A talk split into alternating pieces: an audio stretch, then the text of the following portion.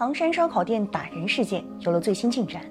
二十一号上午，河北省公安厅纪检监察机关先后通报相关情况。通报显示，四名被害人中，王某某、刘某某损伤程度为轻伤，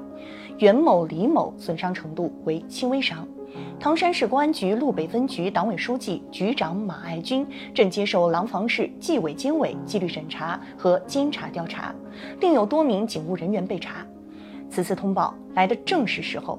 此前有传言称被打女子已去世，通报直面舆论关切，介绍了受害者的情况。唐山烧烤店打人事件性质极其恶劣，受关注度高，被持续聚焦，不可能在短期内降温。对这起举国关注的公共事件，有关部门发布信息可以更及时、更全面、更密集一些，不能等到谣言漫天飞舞才回应，更不能不屑回应。信息披露越及时，就越有效果。比如侦办情况发布的越充分，就越能压缩谣言弥漫的空间。对于公众来说，除了关心被打女子的近况，还关心犯罪嫌疑人都有哪些劣迹、哪些违法犯罪行为，关心公职人员在此事中有无失职行为，以及如何确保办案公平等。对此，通报都有较为详细的涉猎。比如，主要犯罪嫌疑人陈某志确实劣迹斑斑，除了寻衅滋事、聚众斗殴，还曾开设赌场、实施网络赌博洗钱、殴打他人后非法拘禁等，真是惯犯。通报称，相关人员是否涉嫌黑恶组织犯罪，目前正在加紧侦查调查。这一表述是严谨的，也是遵从法治精神的。陈某志等人究竟是否涉嫌黑恶组织犯罪，应坚持以事实为根据，以法律为准绳的原则。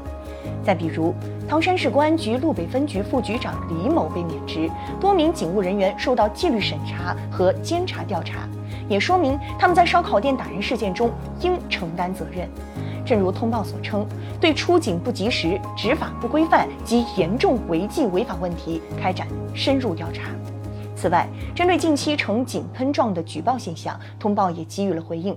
公安机关正在全面梳理研判，逐一核查、分类处理，对重点线索，特别是涉黑涉恶线索，采取挂牌督办、异地用警、提级管辖等方式，迅速依法开展核查调查，坚决查清、查透、查彻底。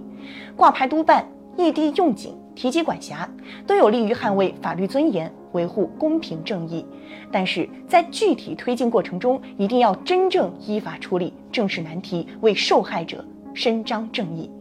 保持社会治安大局持续平稳，容不得半点麻痹，让人民群众切实感受到公平正义就在身边，尤需全力以赴。唐山这起事件不仅引起了相关部门的反思，也引起了全社会的深思。面对唐山这起事件，如何创新社会治理，加强社会治安防控体系建设，更有力地保障民众安全？相信各地有关部门会自我检视，找到更有力、有效的办法。